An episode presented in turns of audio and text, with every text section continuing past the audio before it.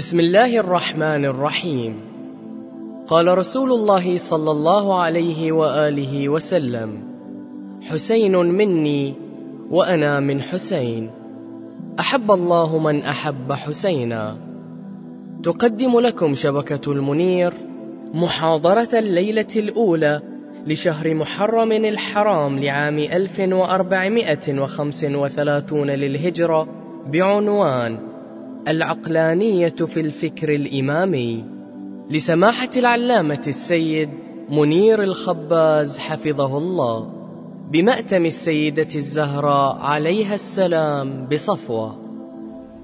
صلى الله وسلم عليك يا رسول الله وعلى أهل بيتك المعصومين المنتجبين يا ليتنا كنا معكم فنفوز فوزا عظيما. أعوذ بالله من الشيطان الغوي الرجيم. بسم الله الرحمن الرحيم. فبشر عبادي الذين يستمعون القول فيتبعون أحسنه. أولئك الذين هداهم الله وأولئك هم أولو الألباب. آمنا بالله صدق الله العلي العظيم.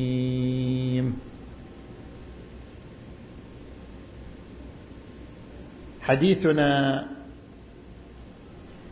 في ليالي عاشوراء سوف يرتكز على الأبعاد المشرقة في الفكر الإمامي.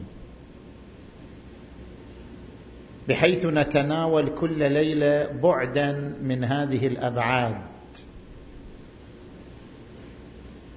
فحديثنا هذه الليلة عن البعد العقلاني في الفكر الامامي حيث تميز الفكر الامامي عن الاتجاهات الأخرى بأنه فكر عقلاني يستند إلى العقل ويرتكز عليه. ومن هذا المنطلق نحن نتحدث عن محاور ثلاثة. نتحدث عن تعريف العقل ونتحدث عن معالم العقلانية في الفكر الامامي ونتحدث حول موقف الفكر الإمامي من الخرافة. نجي الآن إلى المحور الأول. عندما نقول بأن الفكر الامامي فكر عقلاني فما هو معنى العقل؟ وما هي مراتب العقل؟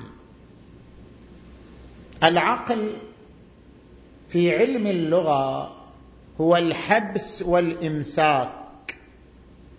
كما يقال عقل البعير يعني حبس وأمسك. فالعقل هو الحبس والإمساك.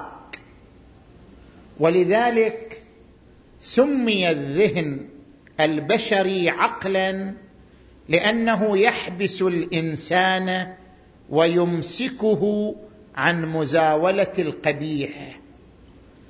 لأن الذهن البشري يمسك الإنسان عن ممارسة الأفعال القبيحه والمشينة.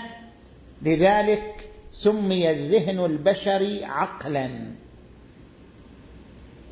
وقد وردت النصوص الشريفة تتحدث عن هذا المعنى للعقل. ورد عن النبي صلى الله عليه وآله العقل عقال من الجهل.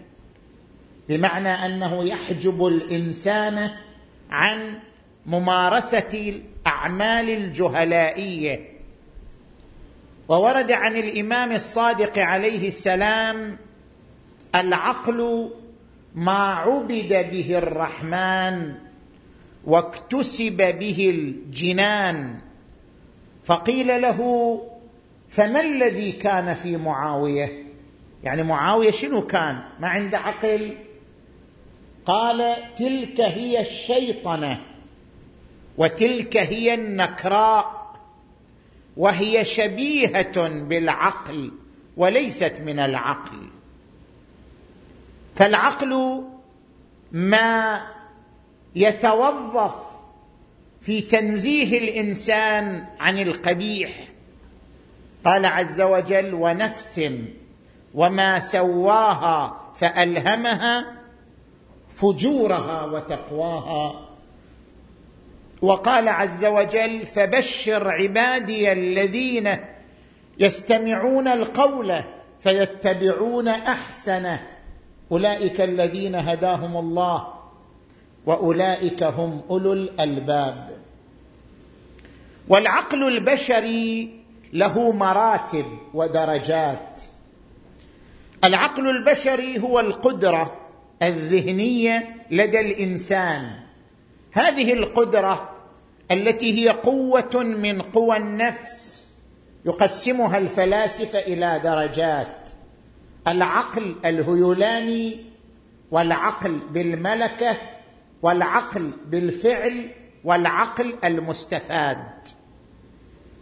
المرتبة الأولى أن الإنسان يمتلك الاستعداد لأن يستورد المعلومات ولأن يتقبل المعلومات. يولد الطفل ولديه الاستعداد لاستيراد المعلومات. هذا الاستعداد يسمى العقل الهيولاني. ثم يتطور إلى مرتبة ثانية وهي أن يدرك الإنسان بالفعل المعلومات البديهية المعلومات الفطرية. يدرك حنان أمه يدرك عطف أبيه يدرك أن لكل مسبب سبب. يدرك أن النقيضين لا يجتمعان.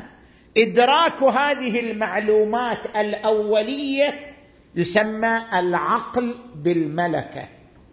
ثم ينطلق إلى مرتبة ثالثة وهي أن تكون لدى الإنسان القدرة على الاستنتاج. بمعنى أن تطرح لديه معلومات ويطلب منه أن يستنتج منها نتيجة معينة. قدرة الإنسان على الاستنتاج والاستنباط تسمى العقل بالفعل والمرتبة الأخيرة. من مراتب العقل أن يصل الإنسان إلى حد من التركيز وضبط الذهن إلى أن يرى معلوماته كما يرى أصابعه. هناك أناس مثلا إنسان نتيجة خبرته بالرياضيات تصبح المعادلات الرياضية عنده بمنثله شرب الماء يراها كما يرى أصابعه. فهو وصل إلى مرحلة العقل المستفاد. أو يصل الطبيب طبيب عنده خبرة أربعين سنة خمسين سنة. تصبح القواعد الطبية عنده واضحة جدا. ويسيرة التطبيق. هذا وصل إلى مرحلة العقل المستفاد. فإذا العقل له درجات. العقل الهيولاني العقل بالملكة العقل بالفعل العقل المستفاد. فمرادنا بالعقل عندما نقول العقل هو المحكم العقل هو المعتمد العقل هو الركيزة. يعني القدرة الذهنية التي من خلالها يصل الإنسان إلى الحقائق. فبشر عبادي الذين يستمعون القول فيتبعون أحسنه. أولئك الذين هداهم الله وأولئك هم أولو الألباب يعني أولو العقول المفكرة. هذا كلامنا في المحور الأول. نجي الآن إلى المحور الثاني. صلوا على محمد وآل محمد.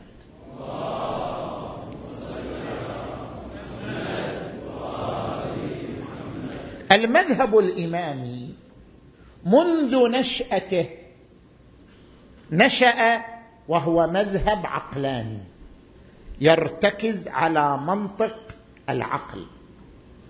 وهناك معالم عقلانية للمذهب الإمامي. فلذلك نحن نعتبر المذهب الإمامي فكرا عقلانيا لأن له معالم تبرز عقلانيته وارتكازه على العقل. ما هي هذه المعالم؟ هناك معالم عديدة نحن نقتصر على معالم ثلاثة لهذا لهذه العقلانية. المعلم الأول القبلية. ما معنى القبلية؟ هناك اتجاهان في المعرفة. اتجاه يرى أن المعرفة بعدية واتجاه يرى أن المعرفة قبلية. ما معنى ذلك؟ المدرسة الإسمية تعتقد أن الإنسان لا يمتلك أي معرفة قبل أن يخوض التجربة. إذا خاض الإنسان التجربة اكتسب المعرفة. قبل التجربة لا توجد معارف. اذا المعارف بعدية يعني بعد التجربة وليست قبلها. قبل أن يخوض الإنسان تجربة الوجود والحياة هو لا يمتلك معارف لا يمتلك معلومات. المعلومات بعدية وليست قبلية. هذه هي المدرسة الإسمية.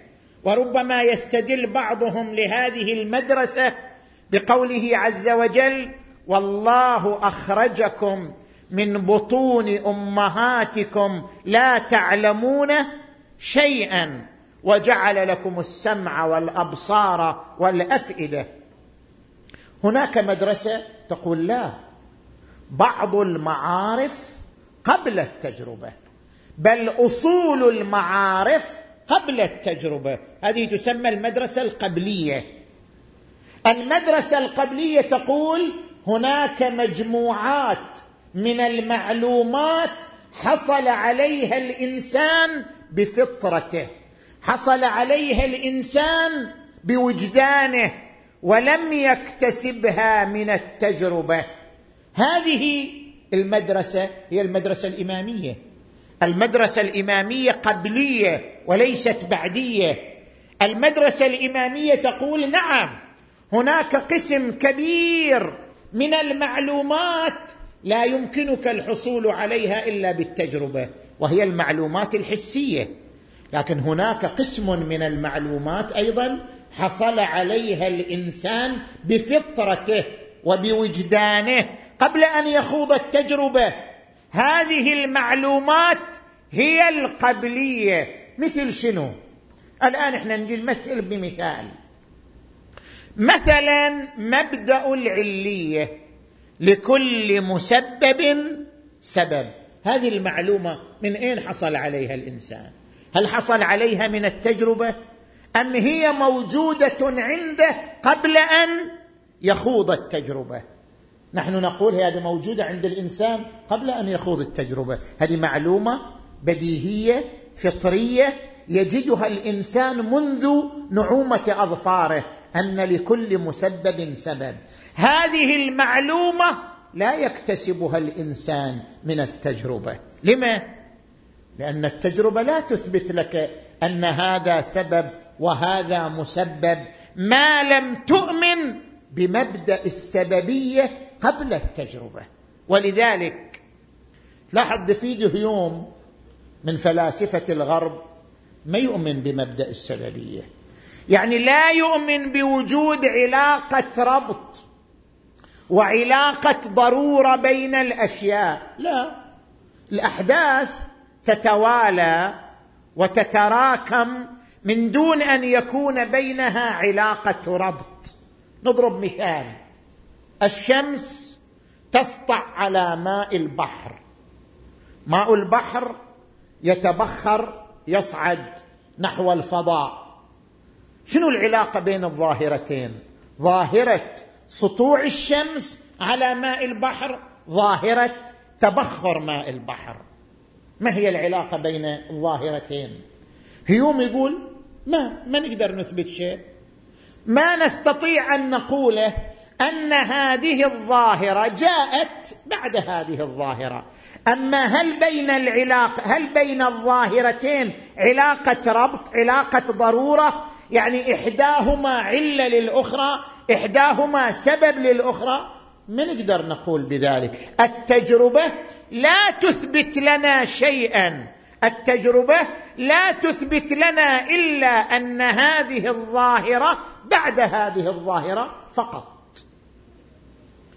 بينما إحنا المدرسة الإمامية نقول لا. أي تجربة أنت تقوم بها؟ لا يمكن أن تنتج حتى تؤمن بمبدأ السببية.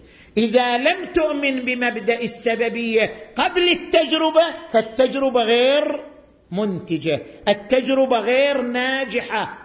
فمبدأ السببية مبدأ فطري وليس مبدأ تأخذه من التجربة وإلا لن تكتشفه من التجربة ابدا. هذا المبدأ عندك موجود بالفطرة. يعني مثلا تجي أنت إلى الحديد يتمدد بالحرارة. طيب الحديد إذا تعرض إلى درجة معينة من الحرارة يتمدد. كيف نثبت هذا؟ بالتجربة. طيب كيف التجربة تنتج إذا أنت ما تؤمن بمبدأ السببية؟ إذا أنت تقول لا ما في سببية. ليس بين الأحداث علاقة. ليس بين الأحداث ارتباط. لو مليون مرة لو مليار مرة أنت تعرض الحديد إلى الحرارة ويتمدد لن تستطيع أن تقول الحرارة سبب للتمدد. حتى تؤمن بمبدأ السببية. إذا أنت ما تؤمن بمبدأ السببية كيف تقول بأن الحرارة سبب؟ سبب يعني أنت تؤمن بمبدأ السببية. ما لم يؤمن الإنسان بمبدأ السببية كمبدأ فطري وجداني أي تجربة لن تكون مثمرة ولن تكون ناجحة. اذا مبدأ السببية يا إخوان هو معلومة قبلية وليست معلومة بعدية. معلومة اكتسبها الإنسان من فطرته ولم يكتسبها من التجربة. هذا معنى أن المعلم العقلاني للفكر الإمامي هو القبلية يعني الإيمان بوجود معارف قبل التجربة. نجي إلى المعلم الثاني. الفكر الامامي من معالمه العقلانية العدل. العدل عندنا إحنا في الفكر الإمامي أصل من أصول المذهب. طيب عندنا الأصول خمسة توحيد العدل نبوة الإمامة المعاد. وإحنا بنظرنا الإمامية هي أصول الدين الدين يرتكز عليها. اذا العدل معلم. من معالم الفكر الإمامي. أن العدل أصالة العدل معلم من معالم الفكر الإمامي. طيب هنا نسأل عدة أسئلة حول هذه النقطة نقطة أصالة العدل ونجيب عليها. لاحظوا معي. السؤال الأول من أين جاءت هذه المقالة؟ أن العدل أصل. من أين جاءت؟ ربما يقال بأن الإمامية تأثروا بالفكر المعتزلي. هناك مدرسة تسمى مدرسة المعتزلة وهناك مدرسة تسمى مدرسة الأشاعرة. الأشاعرة ينكرون أصالة العدل المعتزلة يقولون بأصالة العدل. ربما يقول إنسان طيب المذهب الإمامي تأثر بالفكر المعتزلي لذلك ذهب وارتأى أصالة العدل. يعني علماء الإمامية تأثروا بعلماء المعتزلة فلذلك ذهبوا إلى أصالة العدل. لاحظ معي جيدا. اولا هذا الخط الخط العقلاني المسمى عند العلماء بخط الكلام. عندما يتحدث العلماء يقولوا الكلام أول من تكلم. أول من تكلم يعني أول من تحدث بالمنطق العقلي. الكلام علم الكلام. علم الكلام لدى العلماء يعني العلم الذي يعتمد في إثبات العقائد على المنطق العقلي. هذا نسميه علم الكلام. زين.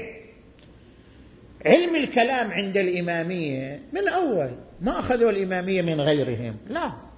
لا أجيب لك أنا أمثلة على ذلك.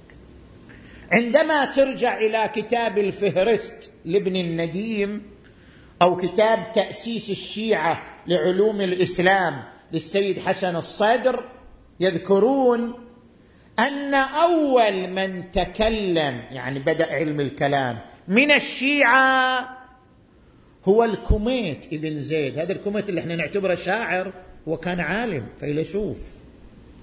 هذا الكميت بن زيد كان عالما فيلسوفا وكان معاصرا للإمام الباقر عليه السلام. يعني الشيعة بدأوا المنطق العقلي من زمان الإمام الباقر عليه السلام. مو أن الشيعة أخذوا ذلك من المعتزلة لا.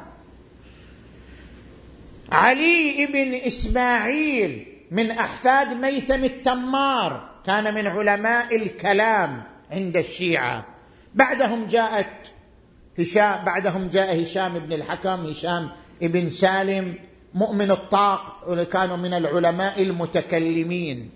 علم الكلام هذا العلم العقلي.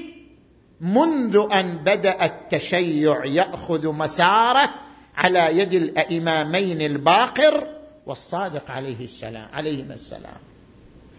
ثانيا المعتزلة الفكر المعتزلي هو من أين أتى؟ أول مفكر في الفكر المعتزلي هو واصل ابن عطاء واصل ابن عطاء من اين أخذ معلومات؟ من وين درس؟ واصل ابن عطاء درس على أبي هاشم. أبو هاشم من هو؟ عبد الله ابن محمد بن الحنفية. عبد الله بن محمد بن الحنفية درس على من؟ أبيه محمد بن الحنفية. أبوه محمد بن الحنفية أخذ العلم عن من عن الإمام علي. فاصلا المعتزلة هم الذين يرجعون إلى الإمامية لا أن الإمامية ترجع إلى المعتزلة.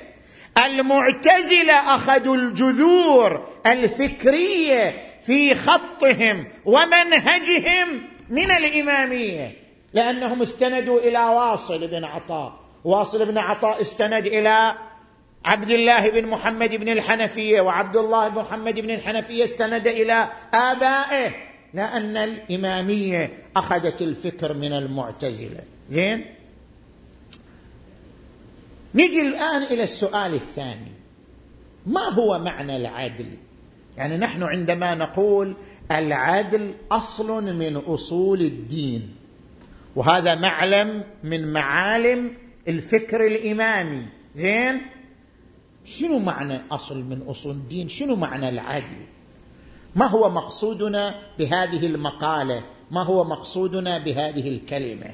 زين.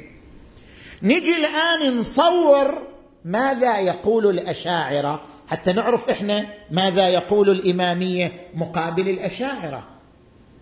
الأشاعرة يقولون الأشاعرة أبو الحسن الأشعري زين هذا من أوائل من تكلم من علماء الأشاعرة. زين؟ الأشاعرة ماذا يقولون حتى نعرف ماذا يقول الإمامية؟ الاشاعره يقولون العدل إعطاء ذي الحق حقه مثلا الزوجة لها حق. إذا تعطيها حقها من النفقة من المعاشرة بالمعروف فأنت عادل. إذا لم تعطها حقها فأنت ظالم. العدل إعطاء ذي الحق حقه والظلم سلب ذي الحق حقه. حكومة تحترم المواطن تعطيه حقوقه حكومة عادلة. حكومة تسلب المواطن حقوقه حكومة ظالمة. العدل إعطاء ذي الحق حقه والظلم سلب ذي الحق حقه. هذا هو التعريف. هل هذا التعريف ينطبق على علاقة الله بالإنسان أم لا؟ الشاعر يقول لك لا. ليش؟ يقول لك الإنسان ما له حق على الله. حتى تقول إذا الله اعطاه حقه صار عادل. وإذا الله ما اعطاه حقه صار ظالم. والعياذ بالله. كيف؟ أصلا الإنسان ما له حق على الله. فإذا ما في عدل وظلم. أصلا هذه الكلمة لا قاموس لها في العلاقة بين الله وبين العبد. ما إليها قاموس؟ ابدا. هل تنطبق على العلاقة بين الإنسان والإنسان؟ للإنسان حقوق على الإنسان الآخر فإن أداها كان عادلا وإن لم يؤدها كان ظالما. أما العلاقة بين الإنسان وبين الله لا. ليس للإنسان حق على الله كل ما يعطيه الله للإنسان فهو تفضل وكرم فقط. وليس للإنسان حق على الله ابدا. ليش؟ لأن الإنسان مملوك. إنسان شنو؟ الإنسان مخلوق لله. وبما أنه مخلوق اذا هو مملوك. المخلوق ملك لخالقه. والملك ليس له حق على مالكه. كيف هو مملوك إلى حق على مالكه؟ ما يصير.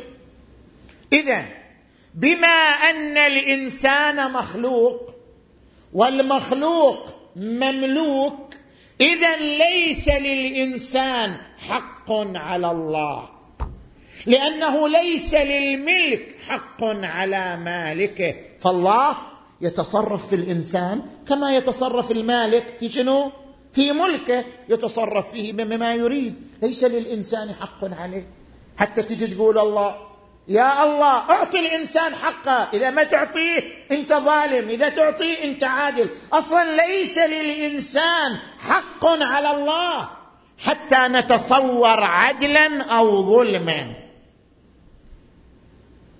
وبالتالي يقولون بأنه ما إلى معنى هذا الكلام أن هناك عدل إلهي والعدل الإلهي أصل من أصول الدين. هذا الكلام ما إلى معنى. ليش؟ لأن العدل هو إعطاء ذي الحق حقه والإنسان ليس له حق على الله. اذا ليس هناك في هذه المساحة بين الله وبين الإنسان ليس في هذه المساحة ما نعبر عنه بالعدل والظلم. فلو فرضنا يعني واحد يجي يقول والله الإنسان إلى حق على الله. هذا معناه أن الإنسان إلى سلطة على الله لأن الحق يعني السلطة. الزوجه لها حق النفقة يعني الزوجه لها سلطة عليك بأن تعطيها النفقة. الزوج له حق على زوجته أن لا تخرج من بيته إلا بإذنه. يعني الزوج سلطة الزوج إلى سلطة على الزوجة يفرض عليها أن لا تخرج من البيت إلا بإذنه. الحق يعني السلطة. فإذا قلنا بأن للإنسان حقا على الله يعني جعلنا للمملوك سلطة على المالك. والمملوك ليس له سلطة على مالكه بل الأمر بالعكس. اذا الإنسان ليس له حق على الله. وبالتالي لا معنى للعدل في مساحة العلاقة بين الله وبين الإنسان. هذا منهج الأشاعرة. بعد أن عرفنا منهج الأشاعرة نعرف الآن منهج الإمامية الذين يقولون لا هناك عدل إلهي والعدل الإلهي أصل من أصول الدين الخمسة. شنو معنى هذا الكلام؟ مقابل ما يقوله الأشاعرة. الفكر الامامي يقول نعم إحنا نسلم وياكم إحنا بنمشي وياكم للأخير. العادل إعطاء ذي الحق حقه صحيح. والعبد له حق صحيح. لكن ما معنى حق العبد؟ هل معنى أن للعبد سلطة على الله؟ لا يتصور للمخلوق سلطة على الخالق ولا للمملوك سلطة على المالك. اذا شنو معنى الحق؟ معنى أن للعبد حقا يعني أن تعذيبه عمل قبيح لا يصدر من الكامل. كيف؟ هل أوضح لك. نفترض هذا إنسان عاجز. عاجز. ما يقدر يحج. إنسان عاجز عن الحج. فاقد للقدرة البدنية أو فاقد للقدرة المادية. عاجز عن الحج. هل يمكن أن يعاقبه الله على ترك الحج؟ وهو عاجز؟ بحسب المنطق الأشعري نعم يمكن لأن الإنسان ما له حق. ما له حق يقول والله لا تعاقبني. ما لك حق. أنت مملوك. ما لك حق.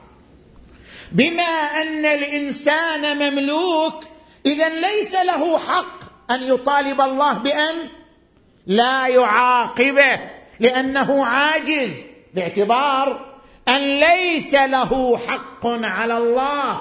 فلو تصرف الله فيه وعاقبه فهو من تصرف المالك في ملكه. والمالك لا يعاقب على تصرفه في ملكه ولا يؤاخذ على تصرفه في ملكه ولا يحاسب على تصرفه في ملكه. خلاص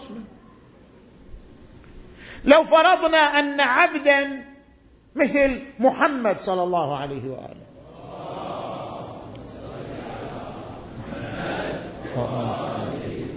عبد صرف عمره في الطاعة. صرف عمره في التقوى. يجي يوم القيامة يقول لها عبدي قد تعبت روحك؟ لكن أنا اليوم أريد أدخلك جهنم. يقدر العبد يقول لا. يقول والله حقي أن ما تدخلني ما له حق. ما له حق. بحسب المنطق الأشعري ما له حق.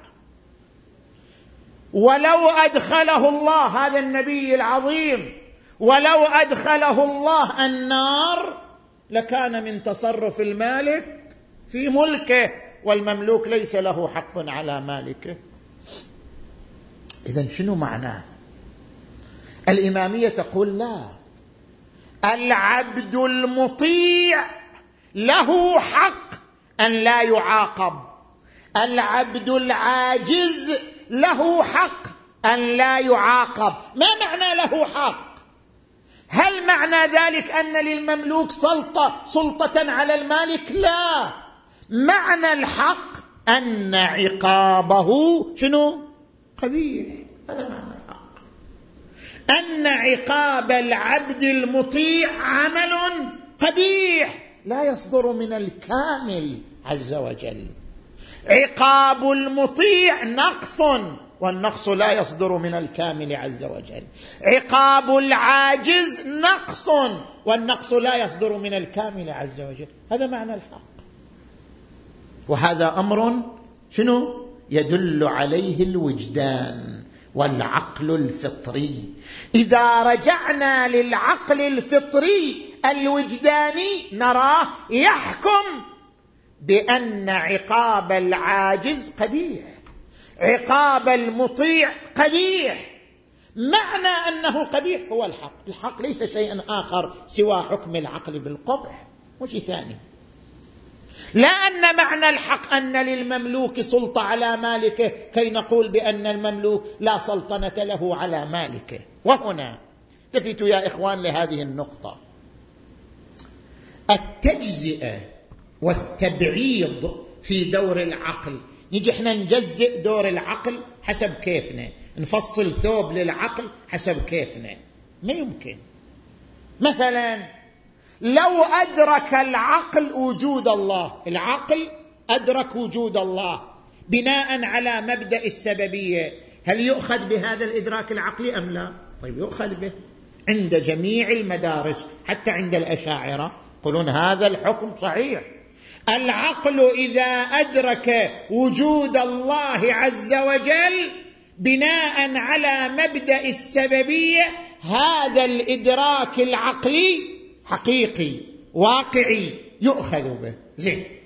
الآن نفس هذا العقل اللي ادرك وجود الله. نفس العقل هذا قال لنا شنو؟ قال لنا عقاب المطيع قبيح. عقاب العاجز قبيح. ما نأخذ بحكم العقل. صار شنو؟ صار تجزئة في دور العقل. نأخذ به في طرف ولا نأخذ به في طرف آخر. وهذا غير ممكن. لأن العقل إما هو قادر على اكتشاف الحقائق. شوف المنطق الإمامي كيف يتحدث. العقل إما قادر على اكتشاف الحقائق أو غير قادر. إذا كان العقل قادرا على اكتشاف الحقائق اذا نأخذ به في كلا المجالين. أدرك وجود الله؟ نأخذ به. حكم بأن الفعل الفلاني قبيح؟ نأخذ به. وإذا لم يكن العقل قادرا على اكتشاف الحقائق فلن نأخذ به. لا في المجال الأول ولا في المجال الثاني. أما التجزئة نفصل الثوب حسب ما نريد. نقول إن أدرك العقل وجود الله ممتاز. هذا نأخذ به. لكن إذا قال لنا العقل عقاب المطيع قبيح لا لا نأخذ به. ليس للمملوك حق على مالكه. هذه تجزئه وتبعيض في دور العقل وهذه التجزئة وهذا التبعيض غير معقول. لذلك لا يمكن التعويل عليه. من هنا ذهب الفكر الإمامي إلى أن العدل من الأصول يعني أن للعبد حقا وحقه بمعنى قبح عقابه. فلأجل ذلك هناك عدل وهناك ظلم ولا يصدر من الكامل إلا العدل. طيب نجي للسؤال الثالث. بعد أن فهمنا العدل شنو معناه؟ لماذا جعلنا العدل أصلا من أصول الدين؟ ليش؟ لأن الأصول الثانية تتوقف عليه. يعني أنت ما تقدر تثبت النبوة ولا الإمامة ولا المعاد إلا إذا آمنت بالعدل. فهو اصل يؤصل إلى الأصول البقية. مستحيل أن تؤمن بالنبوة إن لم تؤمن بالعدالة الإلهية. مستحيل أن تؤمن بالمعاد إن لم تؤمن بالعدالة الإلهية. فالعدل أصل يؤصل للأصول الأخرى. من هنا كان العدل أصلا من أصول الدين. خل أضرب لك مثال؟ يعني الآن مثلا نجي إلى يوم القيامة. لو واحد قال لك مو بالضرورة يوم قيامة خلي الناس ها تعيش في هالدنيا وتموت بدون يوم قيامة. يصير. إن هي كما قال المشركون إن هي إلا حياتنا الدنيا نموت ونحيا. وما نحن بمبعوثين يعني يموت كبارنا ويحيا صغارنا. ثم يموت الصغار ثم يحيا غيرهم وهكذا. نموت ونحيا وما نحن بمبعوثين. الحياة هي هذه. ليس وراء الدنيا آخرة. هل هذا المنطق ينسجم مع العدالة؟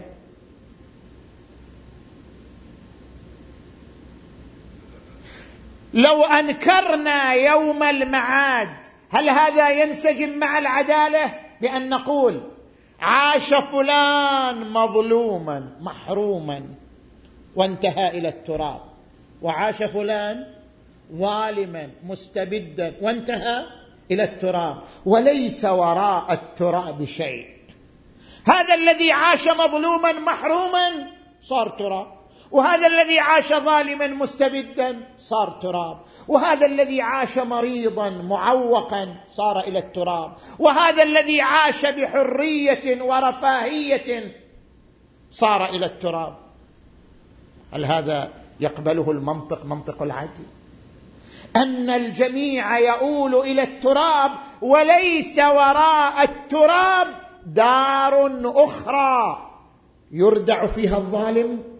يعوض فيها المظلوم يردع فيها المستبد يعوض فيها المحروم. ليس هناك دار للتعويض ولا دار للجزاء. اذا من ينكر العدل سوف يسهل عليه إنكار شنو؟ المعاد. ومن يسلم بالعدل فمن الضروري أن يسلم بالمعاد. فبين الأصلين شنو؟ ترابط وثيق.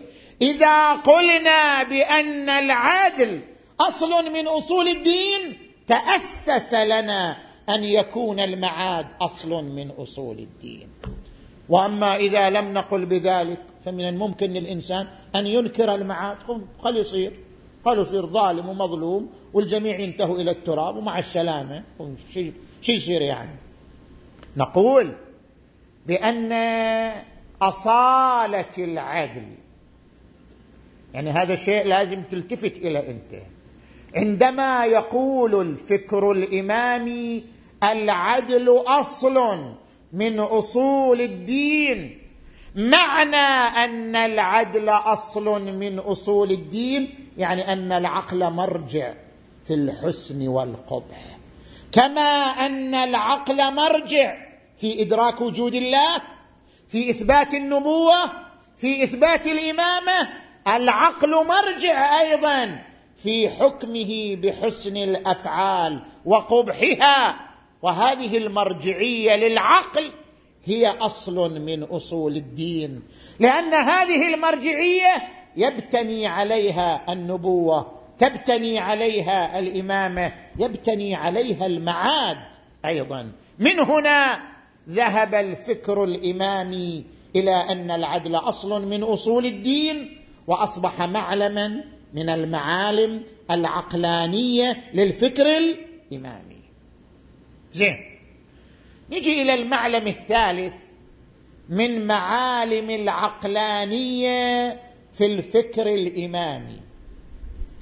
الفكر الإمامي من معالمه تفسير النقل بالعقل. يعني الفكر الإمامي يجي لايه يفسرها أيضا بالعقل. كيف؟ مثلا أضرب لك مثال. فكر الإمامي عندما يأتي إلى قوله تعالى الرحمن على العرش استوى. يقول ليس المراد بالاستواء الجلوس والاستقرار وإنما المراد بالاستواء السلطنة والسيطرة. الرحمن على العرش استوى يعني سيطر عليه. ليش؟ ليش أنتم اخترتوا هالتفسير؟ يقول لك اخترنا هذا التفسير لأن عندنا عقل يفكر. عندنا عقل يقول لا يعقل على الله أن يجلس ولا يعقل على الله أن يستقر. الله ليس بجسم حتى يجلس ويقوم. الله ليس بجسم حتى يستقر أو يضطرب. الله ليس ماده حتى يعقل فيها الاستقرار والاضطراب.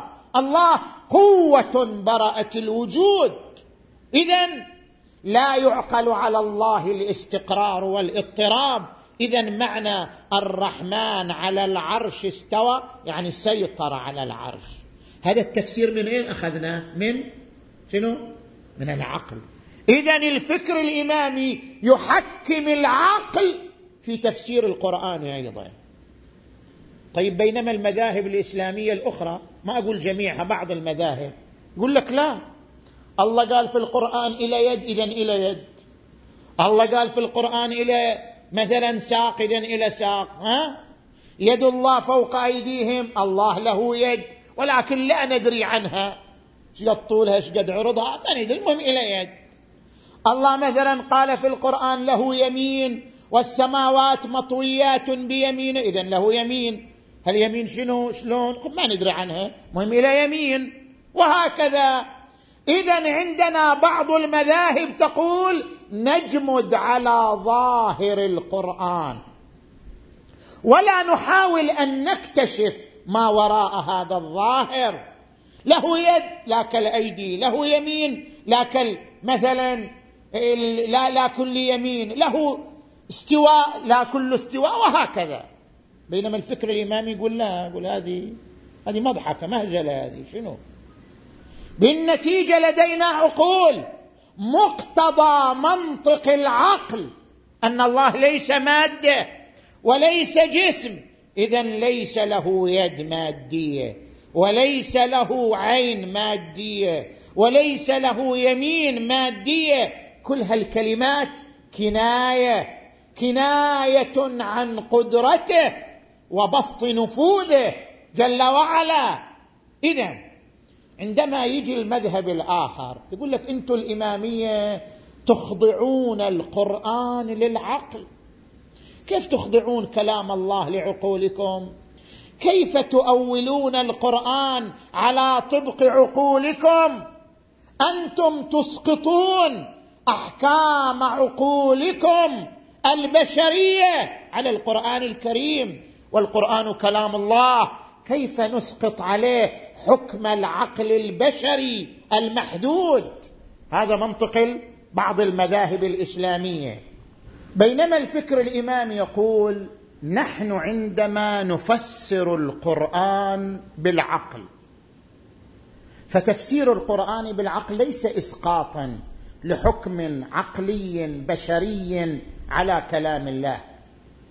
ولا تاويلا لكلام الله بمعطيات عقلية بشرية. وإنما حكم العقل هو من جملة القرائن العرفية العقلائية في تفسير أي كلام.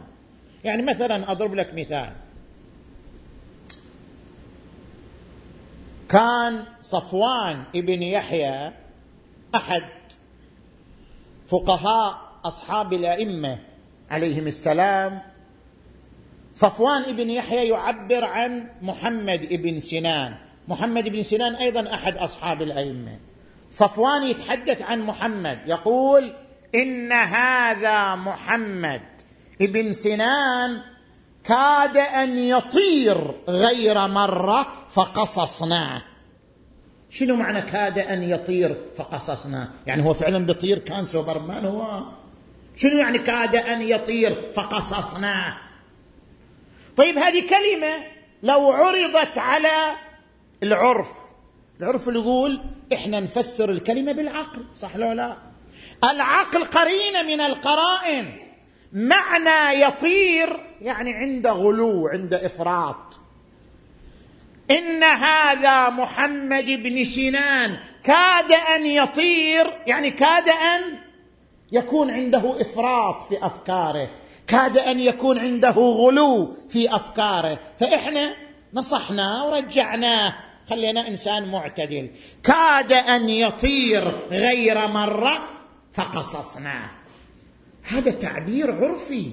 إحنا هنا عندما نستخدم العقل ونقول معنى كلمة يطير يعني يفرط في أفكاره لا نسقط العقل على الكلام وإنما نستخدم العقل كقرينة من القرائن المفسرة للكلام. فقرينية العقل مثل قرينية الألفاظ. والله أنت رحت مثلا تسبح الأول العيون كانت مثلا عين داروش مثلا. رحت تسبح في عين داروش. قول والله رأيت اسدا يسبح في عين داروش. الاسد يسبح في عين داروش. شلون؟ اذا معنى رأيت أسد يعني رأيت رجل شجاع. ما يجي واحد يقول لك ما دام قال أسد يعني أسد. ها. لا هو قال رأيت أسد. يعني في أسد كان يسبح في عين داروش. يا أخي.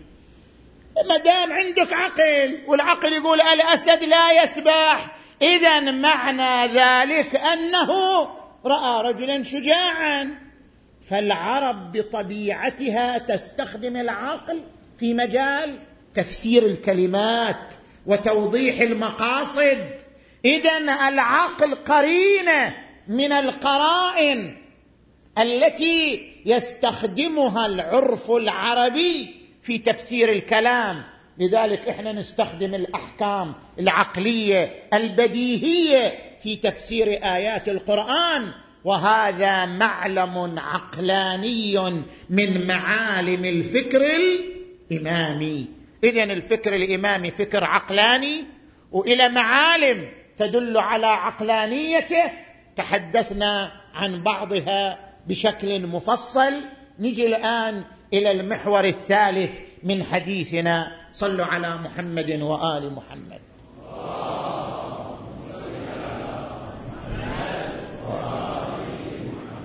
بعد أن تحدثنا عن البنية والرؤية العقلانية للفكر الإمامي. نجي نتحدث عن الخرافة وموقف الفكر الإمامي من الخرافة. لابد أن نحدد ما معنى الخرافة. شنو معنى الخرافة؟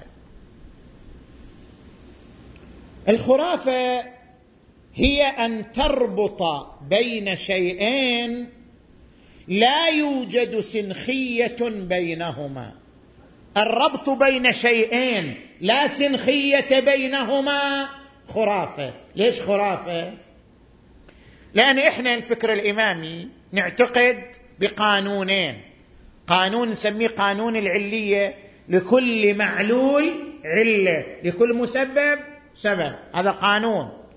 وقانون نسميه السنخية. يعني لكل معلول علة مسانخة له. مثلا أنت شايف دجاجة تبيض تفاح؟ والدجاجة ما تبيض تفاحة. زين. والتفاحة ما تولد خروف. صح؟ ليش؟ لأن لكل معلول عله من سنخة. الدجاجة تبيض دجاجة. بذرة التفاحة تثمر تفاحة. وهكذا.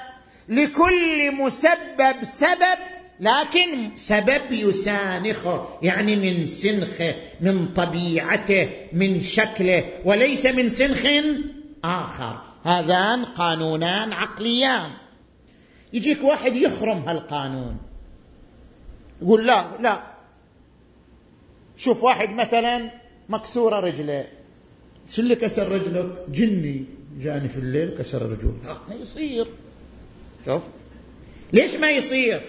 لأنك تؤمن بفطرتك أن لكل مسبب سبب من سنخه الجان يمكن يأثر على الإنسان تأثير نفسي. بس مو يأثر على الإنسان تأثير مادي يكسر له رجل أو يجرح له رجل لا ما يأثر عليه.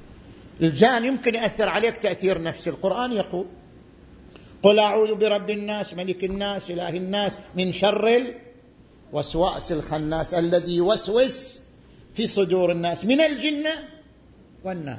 يعني أحيانا يصير الموسوس فيك إنس أحيانا يصير الموسوس شنو؟ جن. الجن يمكن أن يوسوس في الإنسان. ممكن. يؤثر على الإنسان تأثير نفسي. ممكن. بس تأثير بدني. يجي جان والله يكسر رجل إنسان. ما يصير.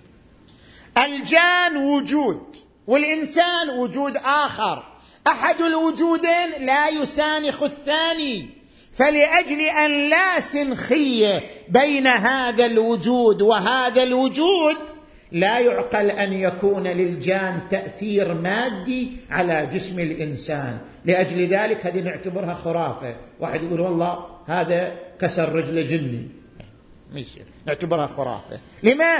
لأنها خرمت مبدأ السنخية. ربطت بين شيئين لا توجد سنخية بينهما. هذا نسميه خرافة. أو مثلا تأثير الزمان أو تأثير المكان. يجي واحد يقول لك فلان متى ولد؟ ولد يوم السبت عجل نحيس. ما دام جابوا يوم السبت يطلع نحيس. لا. فلان جابوه يوم الخميس. لا هذا عدل بيطلع سعيد. لا ما له علاقة. ولادته في هذا الزمن لا توجب نحاسته ولا توجب سعادته. ليس للزمن تأثير على السعادة والشقاء لأن الزمن سنخ والسعادة والشقاء سنخ آخر. تأثير أحدهما في الآخر خلف قاعدة السنخية. لأجل ذلك إحنا نرى أن هذا الكلام خرافة. هل أجيب لك مثال موجود مثال حي؟ زين؟ أنتم يعني سمعتم بهذه الرواية عدة مرات. ما يرويه صحيح البخاري أن ملك الموت لما نزل ليقبض روح النبي موسى عليه وعلى نبينا وآله أفضل الصلاة والسلام. موسى كل شجاعة لخ لخ ملك الموت كف وفقع عينه اليمنى صار ملك الموت أعور. طيب هذه الرواية عندما تعرض علينا نقول هذه خرافة. ليش خرافة؟ لأنها ربطت بين شيئين لا ربط بينهما. ملك الموت من عالم وجسد الإنسان من عالم آخر. تأثير ملك الموت أنه يقبض الروح. الروح مو شيء مادي يقدر يقبضها ملك الموت. يرسلها إلى عالم آخر. اما ملك الموت يتعارك ويا جسد الإنسان ويصير بينهم مشاجرة وموسى كان إنسان طويل وضخم الجثة وضرب ملك الموت راشدي وفقع. لا هذا. اذا الربط بين وجودين من دون أن يكون بينهما سنخية عقلية. هذا يدخل في ضمن الخرافة. ولا فرق بين الشيئين بين أن يكون عله ومعلول أو يكون شنو؟ دليل ومدلول عليه.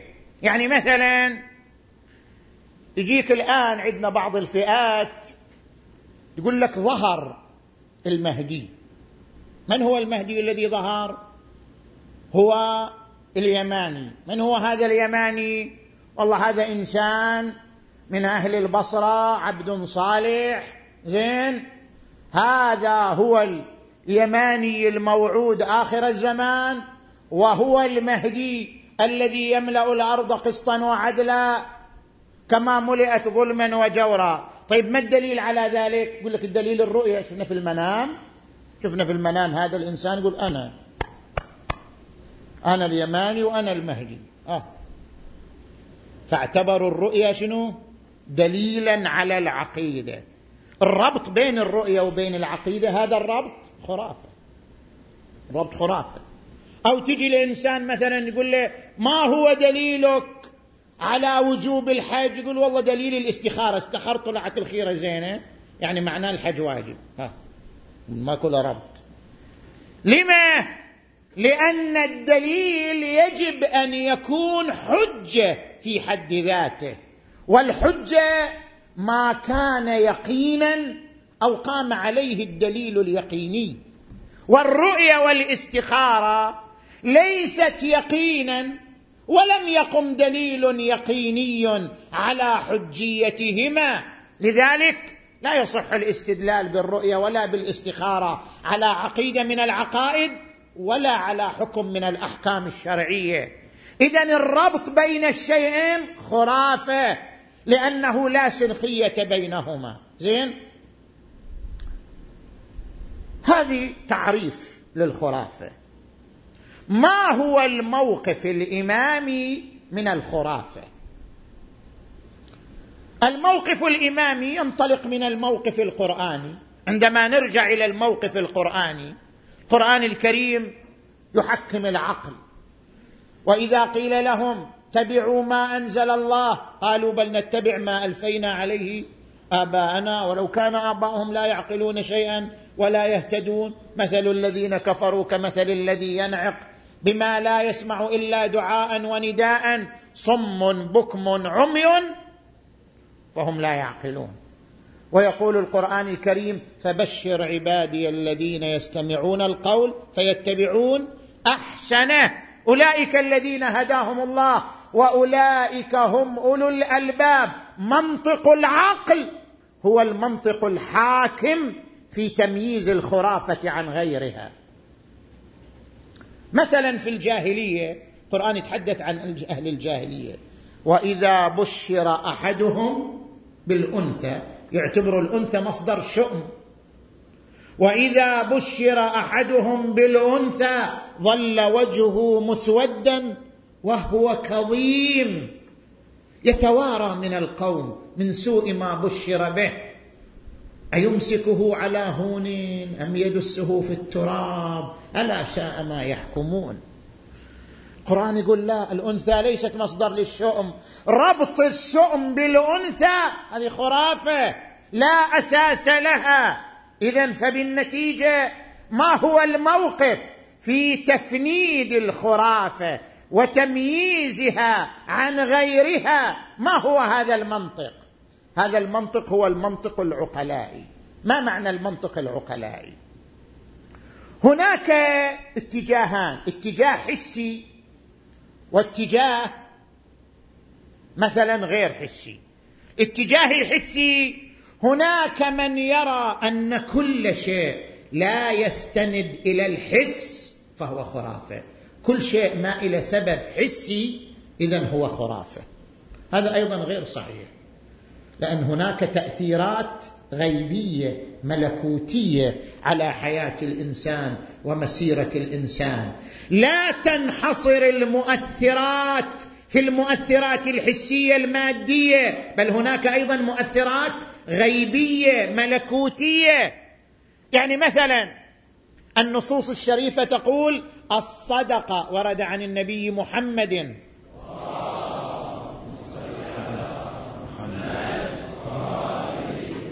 الصدقة تدفع البلاء وقد أبرم إبراما. طيب تأثير الصدقة مو تأثير حسي تأثير غيبي ملكوتي. ما نقدر إحنا ننكر تأثير الصدقة؟ زين. فليس المدار على المنطق الحسي. كل شيء ما إلى تأثير حسي إذا هو خرافة. لا. هناك بعض المؤثرات ليست حسية. الاتجاه الآخر ليقول كل شيء نقبل به حتى لو كان تأثيره غير حسي. أيضا لا نقبل بهذا الكلام لأن هذا لا يستند إلى دليل ولا يستند إلى برهان. نقول بل الجن له تأثير على جسم الإنسان. الزمان والمكان لهما تأثير على جسم الإنسان ومسيرة الإنسان وسعادة الإنسان وشقائه. نؤمن بكل ما يقال لنا من تأثيرات غيبية أو غير حسية. أيضا هذا غير صحيح. هذا الاتجاه غير صحيح. الاتجاه الوسطي هو الاتجاه الصحيح وهو نحن نقول أي فكرة تعرض علينا؟ إذا كانت هذه الفكرة تتحدث عن عالم الغيب فنحن نقبلها إذا وردت بنص صحيح. إذا وردت هذه الفكرة بنص صحيح نعم نأخذ بها. لأن المشرع الأقدس هو الأعرف بعالم الغيب. فإذا أخبرنا عن شيء من عالم الغيب أو قال بأن الشيء الفلاني يؤثر تاثيرا غيبيا نقبل كلامه إذا ورد علينا بنص صحيح. زين. أما إذا كانت الفكرة ما تتحدث عن عالم الغيب؟ تتحدث عن عالم الدنيا. حدث شيء في البلد الفلاني حدث شيء في الزمن الفلاني. ما إليها علاقة بعالم الغيب؟ هل نقبلها أم لا؟ نقبلها إذا قبلها المنطق العقلائي. يعني إذا رأى المنطق العقلائي أن هذا الحدث هو في إطار الأسباب والمسببات المتسانخه إذا قبلها المنطق العقلائي وجعلها في إطار الأسباب والمسببات المتسانخه أخذنا بها. أما إذا لا فكرة تتحدث عن عالم الغيب لكن بدون نص معتبر. ما نقول أنها خرافة ولا نقول أنها موضوعة. نقول لا نستطيع أن نعمل بها. أو فكرة تتحدث عن شأن من شؤون الدنيا لكن يرفضها المنطق العقلائي. لا يراها منسجمة مع إطار المبدأ السببية ومبدأ السنخية. نقول نعم هذه خرافة لا يمكن أن نعتمد أو نستند إليها. اذا كل شيء لا بد من تحليله بحسب مورده وبحسب موقعه. مثلا عندنا من الروايات التي تتحدث عن تربة الحسين عليه السلام. طيب هذا شيء غيبي مو شيء من عالم الدنيا. فبما أن الروايات صحيحة نأخذ بها. هذه الروايات الصحيحة تقول تربة الحسين لها أثر على شفاء الإنسان. مثلا يستحب يوم العيد أن تأكل من تربة الحسين. قبل أن تخرج إلى صلاة العيد تأكل من تربة الحسين بمقدار الحمصة للاستشفاء. هذا كلام غيبي. يعني بحسب المقاييس المادية ما إلى علاقة. لكن نحن نقبله. وما نسطره في إطار الخرافة. لما؟ لأنه ورد بنصوص صحيحة عن المشرع الأقدس الأعرف بتأثيرات العالم الغيبي ولذلك ابن العرندس الحلي وهو عالم من علمائنا شوف ابن العرندس الحلي ينظم هذه القضية. يقول إمام الهدى سبط النبوة والد الأئمة رب النهي مولى له الأمر. وفيه رسول الله قال وقوله صحيح شوف صحيح صريح. ليس في ذلكم نكر حبي بثلاث ما أحاط بمثلها نبي. فمن زيد هناك؟ ومن عمرو ما هي الثلاث؟ له تربة فيها الشفاء وقبة يجاب بها الداعي إذا مسه الضر وذرية ذرية منه تسعة أئمة حق لا ثمان ولا عشر. ثم يقول ابن العرندس أيقتل ظمآنا حسين بكربلاء وفي كل عضو من أنامله.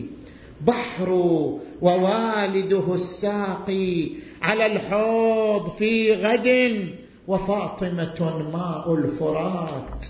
لها مهر يا فاطمة الزهراء يا سيدتنا يا مولاتنا. جئنا هذه الليالي نعزيك. جئنا هذه الليالي نعظم لك الأجر.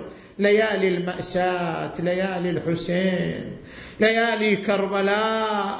يا فاطمة الزهراء نعم لو تتصور هذا المعنى أيقتل ظمانا حسين بكربلاء؟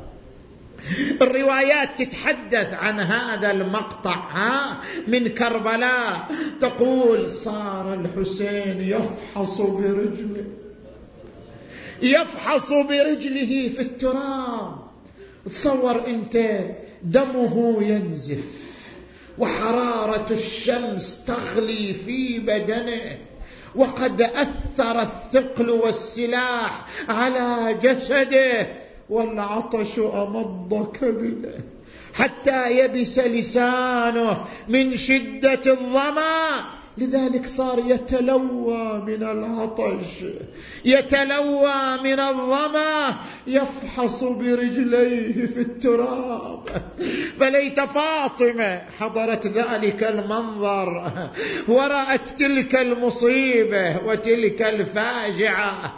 لذلك نحن نخاطبها هذه الليلة نناديها هذه الليلة أيا راكبا إن جئت طيبة مقبلا فعرج على مكسورة الضلع وحدث بما مضى الفؤاد مفصلا أفاطمة لا خلت الحسين مجد وقد مات عايض شانا بشاط فرات قضى ضاميا ماذا قليل ماء برده رهين رمال تصهر شمس خده. أفاطمة لا يوما تقومين عنده. إذا لا لطا مثل خدفا فاطمة عنده. وأجريت دايام العين بيل. ويلي لو ان حاضر يا حسين يمك يمك أنا كان بفادي لضمك إيه والله أنا نجان بفادي إيه لضام يا ياك واستروحك يا ابني وشمك ولا يضيع يا ابني اليوم دمك. عطاشا بجنب النهر. يا الله.